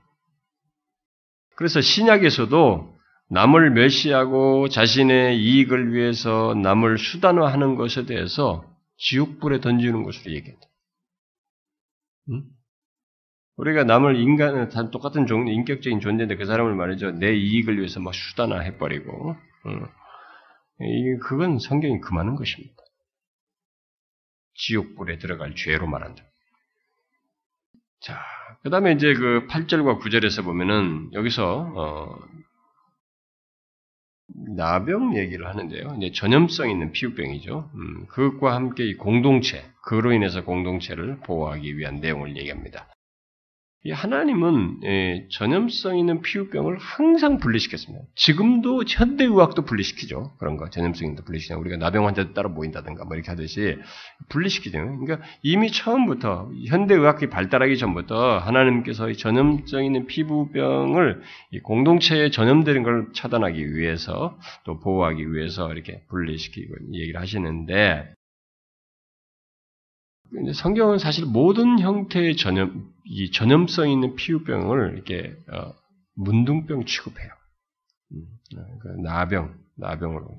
근데 그게 이제 옛날 의술이 발달하지 않았으니까 이게 막 심해져 가지고 막 온몸이 확 얼굴 형체도 바뀌고 막 이럴 정도로 심해지죠. 어, 그게 오늘날처럼 안 되니까. 네, 그런데 성경은 대체적으로 그렇다고 볼 수 있습니다. 자, 근데 이것과 관련해서 이런 걸 판별을 누가 했냐면 제사장이 판단하는데 제사장은 그런 나병에 대한 이 격리와 치유책을 어, 이렇게 주관하는데 하나님께서 말씀하시는 것에 따라서 하고 거기에 백성들은 그 명령한 대로 반드시 지키라. 제사장을 통해서 이 하는 것을 반드시 지키도록 이렇게 이 얘기를 하고 있습니다. 그러면서 너희는 내가 그들에게 제사장들에게 하도 제사장 들고 하라고 했는데 그 제사장들이 명령한 대로 너희들에게 하게 했을 때 너희는 그걸 지켜 행하라. 그러면서 무슨 얘기를 그 덧붙이냐면 미리암에게 행한 일을 하나님께서 미리암에게 행한 것을 얘기합니다. 미리암이 문둥병 걸렸어요. 어? 심판에. 근데 그 그렇게 하기 전에 미리암이 어떤 일이었냐? 명령을 안 지켰죠. 하나님 말씀 우습게 알았잖아요. 그 얘기를 예를 들고 있는 것입니다. 여기서 어, 이건 참 재밌는 얘기예요. 음? 그러니까 제사장들은 하나님께서 명령한 것을 힘써 지켜야 하고 그것은 공동체가 따라야 된다는 것입니다. 자, 여기서 이 공동체는 순종의 그 제사장을 통해서 말하는 것에 순종해야 된다는 거죠. 그래서 그 순종의 필요성을 상기시키기 위해서 이 엄한 예인 미리암의 예의를 얘기하는 것입니다. 어, 여러분도 알다시피 음, 백성들이 이제 하나님께서 애굽에서 나올 때 나오는 길에 미리암에게 행한 일을 이스라엘 백성들은 기억해야 했는데 여러분이 알지 어떻겠어요? 그녀 이 미리암이 범한 죄가 뭡니까? 어 이제 이제 쉽게 얘기하면 이제 모세에 대해서 대항을 한 것이죠. 어, 모세인데 사실은 이제 그것에 앞서서 이제 하나님의 말씀이 모세를 통해서 그 권위를 드러냈습니다. 하나님의 말씀의 유일한 권위. 예? 그 이스라엘 백성 그 사회 속에 그 지금 진행하는 거기서 이스라엘 백성들의 권위는 하나님 말씀이었어요. 근데 그 하나님의 말씀의 권위를 대행했습니다. 그런데 이 주제넘게 아, 자기가 그거보다 더 나은 것처럼 자기도 이제 선지자다 막 그랬죠. 미리암의 선지자라 했잖아요. 어, 모세의 이 권, 권위의 문제 제기를 했던 것이죠. 음? 하나님이 세워서 말씀의 그 권위를 드러내는데 자기도 뭐 못할 게 뭐 있느냐, 뭐 자기를 생존하면서 그 권위를 문제 제기를 했어요. 그렇게 하지 말라는 거죠. 순종해라. 그러면서 이 내용의 흐름에 뭐가 있어요? 이 본문이 뉘앙스, 말하는 뉘앙스가 뭡니까? 이 율법을 율법에 포함된 어, 결국 하나님의 종 제사장을 통해서 전달된 말씀을 무시하는 사람은 미리암과 같은 운명에 처할 수도 있다. 라고 하는 것을 말하고 있습니다. 어, 그걸 얘기하는 거예요. 그 이스라엘 백성들에게 있어서는 그, 그래서 그 뒤로 나중에 이것을 잘 합니다. 이제 잘 격리하죠. 예수님 당시도 막, 몰래 못 오잖아요. 예수님 살짝 와서 만지고 이렇게 했죠. 그, 그런 일을 했는데, 음, 이들이 이제 그걸 많이 격리를 하죠. 음, 전염성도 싫어했고, 또 하나님의 말씀에 순종하서, 그 제사장에 통해서 말하는 거기에 아들이 잘 순종을 대체적으로 했죠, 거의. 음? 그 다음에 이제 14절과 15절 봅시다. 여기는 이제 고용인, 고용인에 대해서 이제 하나님께서 보호하시는 또 내용을 얘기하십니다. 자, 이스라엘 백성들이 가나안에 정착하게 될 때, 거기 보면은 땅 주인이 이 어려운 이 고용인, 거기에는 이 고용된 사람이 너희 형제든지, 이스라엘 백성들의 형제도 될 수 있고, 내 땅 성문 안에 우거하는 객이든지, 뭐 이게 이제 외국인이든 뭐든 피난 온, 도망 온 사람이든 뭐 아니면 어떤 사람이든 난민이든 뭐든 간에 이런 사람들의 학대할 위험이 있다는 걸 알았습니다. 어? 예, 이 고용주가 고용인들을 이렇게 학대할 수 있는 여지가 있는. 그러니까 이들이 죄인인 것을 간파하고 얘기하시는 것입니다. 따라서 이 고용주는 공공 이 어려운 품꾼에게 탐욕에 빠져가지고 이렇게 막 자기, 어, 자기 맘대로 하지 못하게 하고 반드시 합당하게 그리고 신속하게 품삯을 당일 지급하도록. 이때 당시는 당일 지급이란 말이에요. 일일 봉급이란 말이에요. 어? 일일 품삯. 어? 당일 지급할 것을 말씀한 것입니다. 다음 날까지, 그러니까 해질 때까지, 응? 다음 날까지 체불 하여서 만약에 이 가족이 먹을 게 없어 저녁에 들어갔는데 뭐그 뒤로부터 저녁까지 그 다음 날도 먹을 게 없다. 가족이 굶는다면 이 사람들이 이 사람이 하나님께 호소할 것이 아닌가? 응? 그래서 이 주지 않은 체불된 그 어, 임금 이게 뭐 임금 도둑질한 거지 주인이 사실은요. 음, 일종의 도둑질한 것이죠. 그 죄에 대한 하나님의 징벌이 올 수도 있다는 것입니다. 에, 예, 여러분들 이런 이런 내용들이요. 이런 정서는요 신약에도 똑같이 얘기합니다. 구약만 꼭 얘기하는 게 아니에요. 여러분 보시죠. 어, 야고보서 한번 볼래요? 그걸 막 야고보가 경고하잖아요. 야고보서 5장을 보면은 자 야고보서 5장 1절부터 봅시다. 여기 막 이제 부환자들을 얘기하는데 부환자들이 주로 이제 그렇게 고용과 관련해서도 하는 내용이 덧붙여져 있어요. 자, 5장 1절부터 6절까지 한 절씩 교독해 봅시다.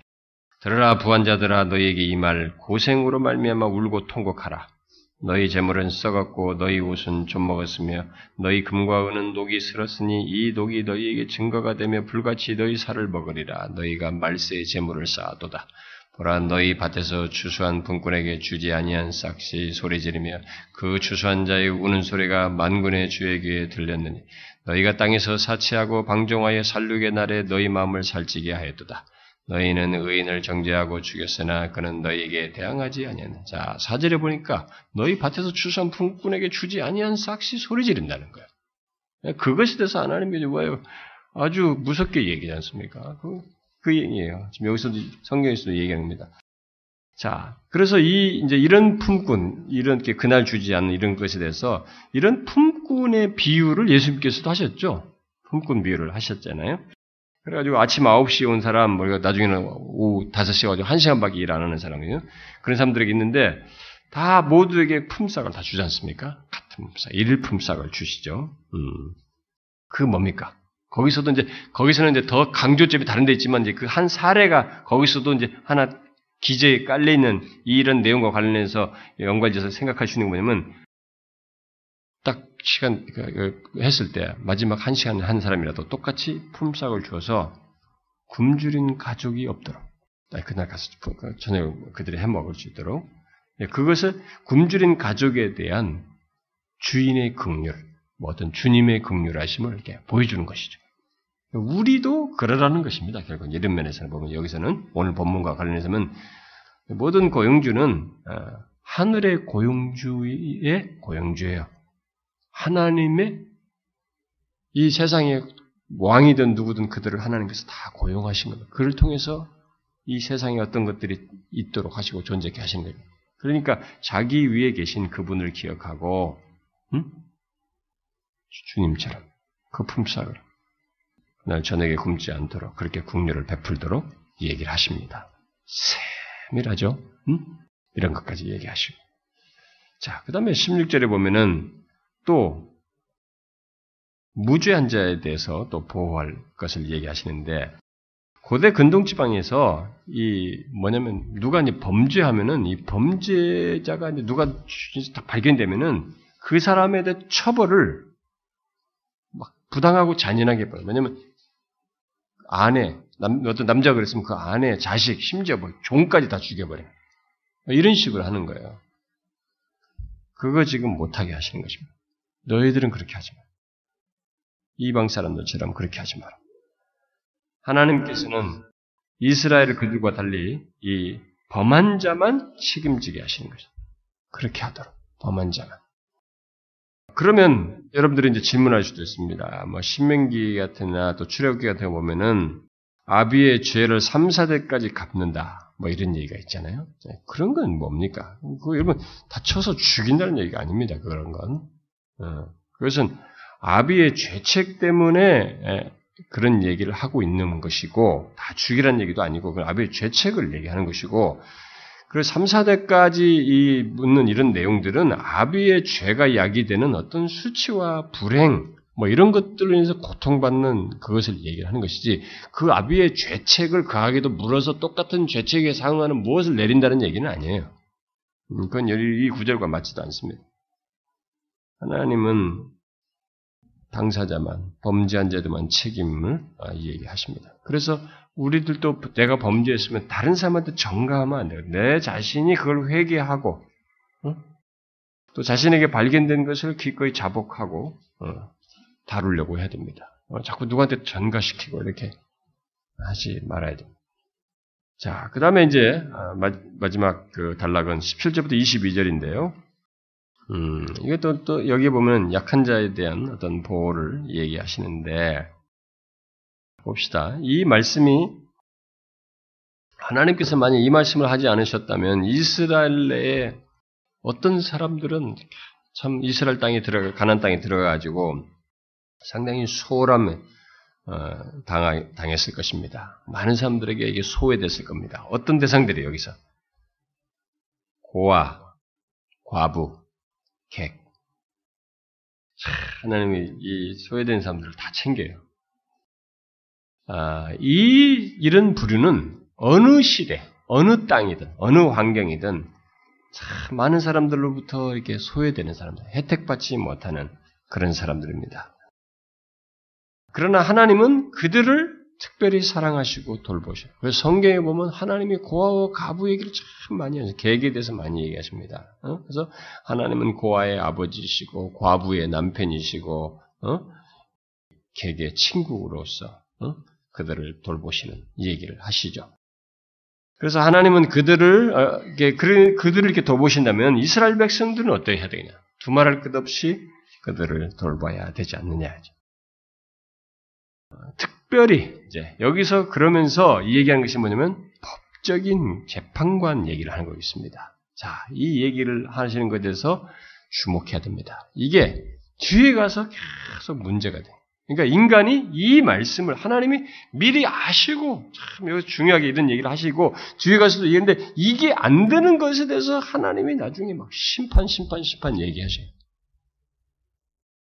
그러니까 이게 안 되는 거예요. 특별히 이제 재판관이 이 약자들은 만약에 약자들을 보호해 줄 수 있는 것이 최소한 법 법으로 공정하게 다뤄짐으로써 보호가 돼야 되는데 만일 법적인 도움을 이들이 구해야 될 상황인데 재판관이 타락한 재판관이야. 가지고 이 법적인 보호를 못 해주면 어떻게 되겠냐.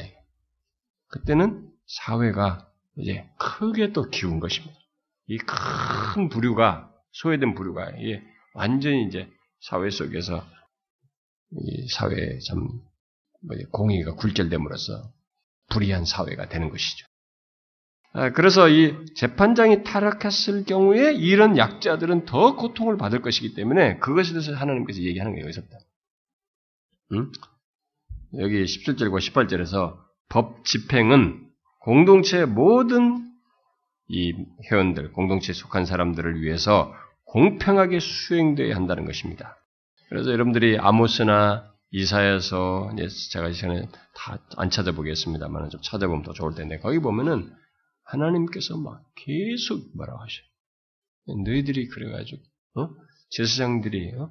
그리고 남의 겉옷을 갖다가 어? 이게 이런 약자들의 겉옷, 겉옷을 갖다 갖다 들어눕고 그 깔고 들어눕고 어? 그러면서 막 뭐라 하십니다. 그래 심판하시겠다. 아 우리는 하나님이 이렇게 이런 것을 가지고도 그렇게 아주 분노하시는구나. 잘 알아야 됩니다. 분노하십니다, 진짜로.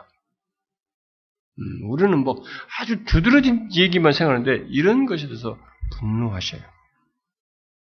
그래서 어느 사회든지 제일 그나마 조금 사회가 좀 조금 건강한 사회는 이 법이 약자들을 잘 보호해주는 사회입니다. 그 사회가 건강한 사회. 약자들. 이 강자들은요, 자기들이 살 길을 다 모색해요. 그리고 뇌물을 줘서라도 자기 길. 근데 약자는 뇌물도 없고 아무것도 없습니다. 여기서 보호 안 되면 정말로 짓밟히는 거예요. 그래서 하나님이 아주 분노하셨어요. 이스라엘 백성. 그래서 고아와 과부와 객 같은 이 소외계층에 대한 하나님의 돌보심을 어, 얘기하시고 여기서 엄중히 명령합니다. 18절, 22절에서 엄중히 명령하죠. 하나님은 그들이 공정하게 대접받는 것에 관심을 가지고 계신 것입니다. 그래서 여기에 공의와 또 이들의 옷, 음식, 이것에 대한 그들의 권리를 인정해 준다. 이 소외된 사람들의 그들이 정의의 혜택을 받아야 되고 최소한 옷과 음식 가장 기본적인 것이 그 권리가 인정돼야 된다. 하나님은 처음부터 이런 걸 얘기했었습니다. 채소가 인정되도록 먹는 것과 입는 것. 그런데 그걸 위해서 여기에 감람나무 재배자나 포도원의 포도 재배자들은 일부를 그들의 양식으로 남겨놓으라. 다시 가서 또 따고 그러지 말고 그들을 위해 가난 자들에서 남겨둬라. 이 땅은 하나님 소유다. 너희들이 지금 들어가는 거 네땅 아니다. 자, 강 건너야 돼요. 이들의 땅이 아닙니다. 하나님이 주시는 땅인 것을 명확히 이들은 인지할 수밖에 없어요. 그러니까 중간에 들어가기 때문에 하나님이 주시는 땅이 땅은 하나님의 것이기 때문에 거기서 재배하는 포도나 감나무 이것을 다 너희 것으로 하지 말고 일부를 그들의 양식으로 남겨두라는 것입니다. 이스라엘은 그러니 그걸 얘기하시면서 또 강조합니다. 하나님의 것이기도 하고 동시에 너희들이 어떤 자였는지를 상기하라. 그래서 18절과 22절 반복하는 게 뭡니까? 응? 애굽에서 종되었던 일과 내 하나님 여호와 너를 거기서 속량하신 것을 기억하라. 너희들도 과거에 노예했다. 없으면 너는 안 되는 애들이었다. 내가 다 그렇게 했다. 그러니까 처음을 기억하고 그래. 그래서 여러분 우리가 누군가를 도울 때 약자를 도울 때 처음을 생각하면 됩니다. 우리가 다 배고팠던 시절이 있잖아요. 아, 내가 옛날에 어렸을 때 조선들 그걸 생각하면서 내 조건 현재 조건으로 자꾸 비교하면 안 되고 우리도 어려운 시절이 있었잖아요. 그 입장에서 그 사람들을 생각하는 그 일을 해야 되는 것입니다. 그런데 그런 걸 할 때는 내 기준으로 판단하고 그래 너는 어떠냐 그러니까 누구를 판단하지 말고 이런 것을 할 때는 항상 교회 안에서 항상 문제가 되면 하나님의 말씀을 행하면서 시험 들고 서로가 어려움을 주는 이유 중에 하나가 뭐냐면 자기가 말씀을 지키면서 자꾸 누구를 정죄한다는 것입니다. 그러면 안 돼요. 성경은 아까 읽었잖아요. 마태복음 6장에서 은밀한 중에 하시는 것이에요. 남 신경 쓸 것도 없어요. 자기가 하면 되는 거예요. 자기 자신이. 그리고 다른 사람의 영역을 우리가 판단하지 못해요. 또 그 세계를 그 사람의 영역이 뭔가 있는지 어떻게 알아? 그걸 알 수가 없는 것입니다. 쉽게 쉽게 판단할 수 있는 게 아니에요. 너무 우리가 누군가에 대해서 쉽게 판단했는데 그게 그 사실이 아닌 것을 오해해가지고 생기는 문제가 얼마나 많습니까? 오판하면 안 돼요. 그냥 그런 면에서 우리가 죄를 범치 않기 위해서 자기 자신이 그렇게 하는 거예요. 응? 자기 자신이 은밀한 중에 보시는 하나님을 생각하고 하는 것입니다. 여기 18절과 22절에 현재 명령으로서 말을 하고 있죠. 이러므로 내가 네게 이 명령을 행하라고 명령하노라. 이 일을 행하라고 명령하노라. 또 뒤에도 이러므로 내가 네게 이 일을 행하라고 명령하노라. 응? 현재 명령으로서 너희들에게 말한다. 응? 그래서 하나님께서 이런 내용들을 바로 그들 안에서 실체적으로 지킬 수 있도록. 자, 보십시오. 제가 이 내용이 여러 내용이 나왔습니다. 그래서 제가 부득불하게 내용들 다 소개를 해줬습니다. 옛날에 또 초기 같은 때는 그냥 두려움없이 지나갈 수 있는데 신명기는 설명할 내용들이 많습니다. 왜냐면 마지막 들어가기 전에 유언적으로 다 모든 걸 총합해가지고 들어가 지킬 걸 말하기 때문에 그냥 대충 넘어가기 어려워서 다 얘기를 했습니다. 이런 내용들 좀 하고 지나가고 있습니다. 그런데 잘 보세요. 이런 세부 내용들을 보면서 여러분들 제가 앞에서 말한 것처럼 뭘 봅니까? 자, 이 세상에 있을 법한 모든 것을 다 꺼내고 있어요. 어떤 면에서. 그것도 우리들이 어설프면 생각 안 하잖아요. 부자 같은 경우는 못 보는 얘기예요. 어? 어떤 가진 자들에게서는 생각도 못할 얘기들이에요. 그걸 하나님이 다 백성, 그 백성들 안에서 그 당할 일들을 세밀하게 보고 다 말씀하십니다. 어떤 하나님이셔요? 자기 백성을 이렇게 치밀하게 보호하시는 분이십니다. 그의 백성 공동체를 이렇게 구별되도록 구별되기를 원하시는 거예요. 자, 우리가 그렇게 구별되는지를 생각해 봐야 되죠. 우리 교회가 우리 자신이 그렇게 구별되는지를 봐야죠. 구별되는지. 우리는 이런 하나님의 마음을 가지고 아, 하나님을 믿는 자, 그와 연합한 자의 그 구별됨을 가져야 되겠죠. 예? 성경에서 이거 배워야 됩니다. 우리는 하나님의 마음을 읽어야죠. 성경에서 제일 중요한 것은 하나님의 그것을 발견하는 것입니다. 하나님으로부터 직접 말씀을 들은 선지자들이 제일 치밀하게 사무치게 깨닫는 게 뭐냐면 하나님의 마음이에요. 그동안에 이게 건너듣고 이렇게 상상하고 추상했던 것에서 직접 대면해서 하나님이 어떻다는 걸 막 말했을 때 선지자들이 막 사무치게 깨닫는 거예요. 거역할 수 없고 정말 어떻게 이걸 뿌리칠 수 없을 만큼 확실하게 하나님의 어떠하심을 그분의 마음을 헤아린 것입니다. 근데 우리는 이 계시된 말씀을 통해서 그걸 이제 캐치할 수 있는 겁니다. 성경에서 우리가 그걸 읽는 거죠.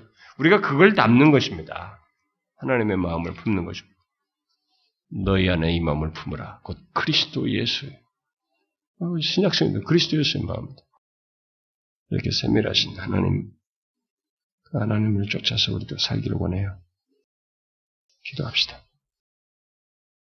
하나님 아버지, 감사합니다. 우리를 처음 부르시고 지금까지 이끄실 때에도 하나님은 오늘 말씀에서 자신을 드러내셨듯이 우리에 대하여 치밀하셨고 우리의 약함을 놓치지 않으셨으며 우리가 약할 때 우리를 보호하셨고 이끌어 주셨고 정말 이스라엘 백성들이 노예했을 때 그들을 구출해시고 속량하셨듯이 우리가 죄의 종이었을 때부터 죄에 짓눌려 있을 때부터 우리를 아시고 우리를 거기서 속량해내시고 여기까지 인도하신 하나님 우리가 하나님의 마음을 알고 이제 우리와 같이 연약하여 있고 힘든 자들에 대해서 같은 마음으로 품어주기를 원하고 섬기기를 원하시는 이 하나님의 말씀, 그 뜻을 헤아려서 우리도 그런 자들이 되게 하옵소서.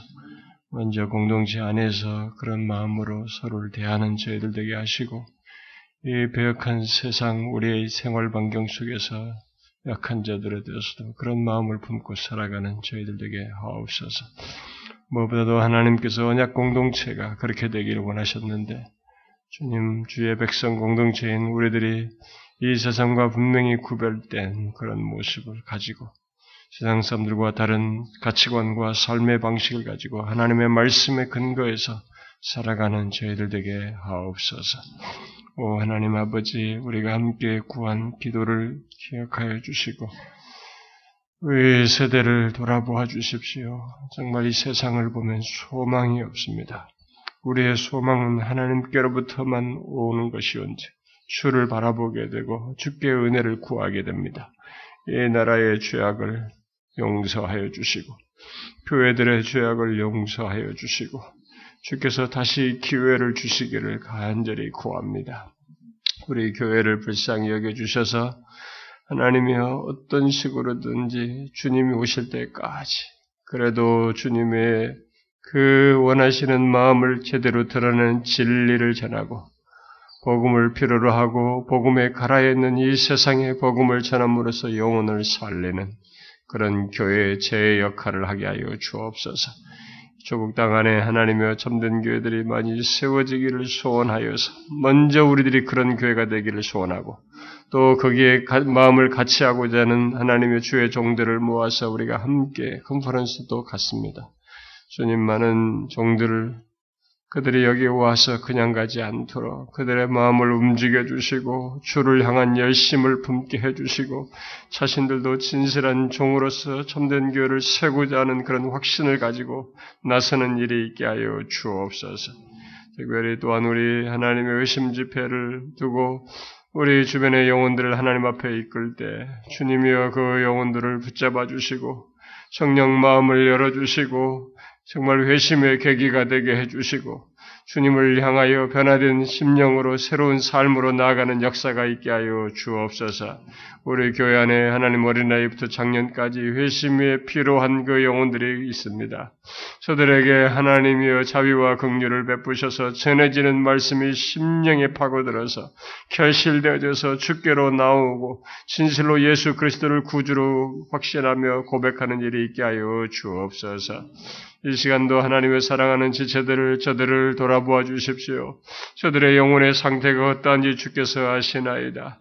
저들의 곤고함과 하나님의 궁핍을 아시나이다. 현실을 돌아보아 주시고 하나님의 저들의 모든 문제를 돌아봐 주셔서 하나님께 간구하는 기도를 들으시고 응답하여 주시옵소서.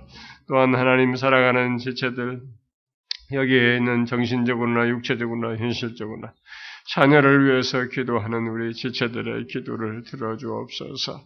하나님이여 우리 공동체 안에는 어린 생명이 이르기까지 복음으로 잘 양육되어서 정말 회심한 자녀로서 이 세상을 살아갈 수 있도록 우리의 후세대까지 믿음의 대를 잘 이을 수 있도록 그런 은혜 역사를 이 공동체 안에서 끝없이 일으켜 주시옵소서. 이 시간도 계속적으로 기도하는 저들의 기도를 들으시고 자비와 긍휼을 베풀어 주시옵소서. 예수 그리스도의 이름으로 기도하옵나이다. 아멘.